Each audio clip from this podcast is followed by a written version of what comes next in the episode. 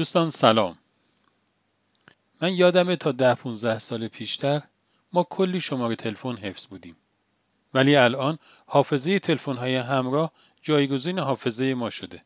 و دیگه حتی شاید جز شماره تلفن خودمون شماره تلفن دیگه رو حفظ نباشیم. به همین سیاق قبلا آدما خیلی کتاب میخوندن ولی الان به جاش وایس و پادکست و این چیزا گوش میدن یا فیلم می‌بینن. یا قبلا خیلی از آدرس ها رو حفظ بودیم. ولی الان برای اینکه از یه مبدعی به یه مقصدی برسیم از این نرم افزارهای آدرسیاب و اینها استفاده می‌کنیم.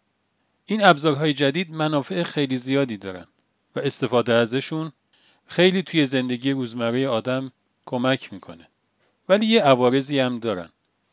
مثلا وقتی که آدم وابسته به این آدرسیاب ها میشه دیگه هیچ آدرسی توی ذهن آدم خوب نمیشینه.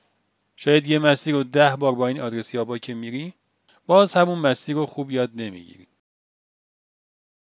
پدر یه دونه از این دوچرخه های تاشو برای پسرش خریده بود. یه روز جمعه اومد اون رو پهن کرد کاتالوگش رو هم باز کرد و گذاشت جلوی خودش.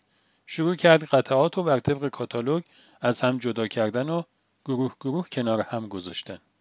بعد شروع کرد اینها رو جمع بکنه تا دوچرخه سرهم بشه. ولی هرچی کرد دید که انگار یه جایی کار اشکال داره و نمی‌تونه این کار رو انجام بده. مونده بود که چه کار کنه.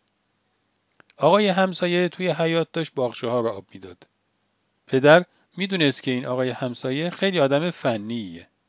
صداش کرد و ازش خواهش کرد که اگه می‌تونه کمکش بکنه.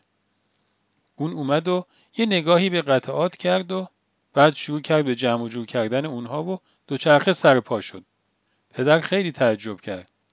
پرسید شما چطور تونستید حتی بدون نگاه کردن به کاتالوگ این دوچرخه رو جمع کنید؟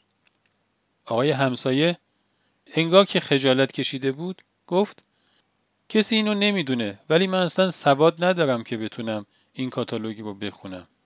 پدر تعجبش بیشتر شد. همسایه گفت ولی وقتی که آدم سواد نداره حداقلش باید بتونه فکر بکنه.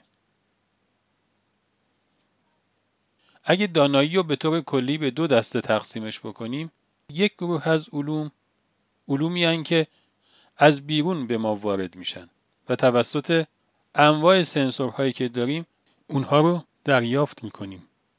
به اینها معمولا میگیم علوم اکتسابی. یه گروه دیگه از علوم هست که از درون ما مثل یک چشمه می جوشه. به اینا هم فرض کنید میگیم علم شهودی.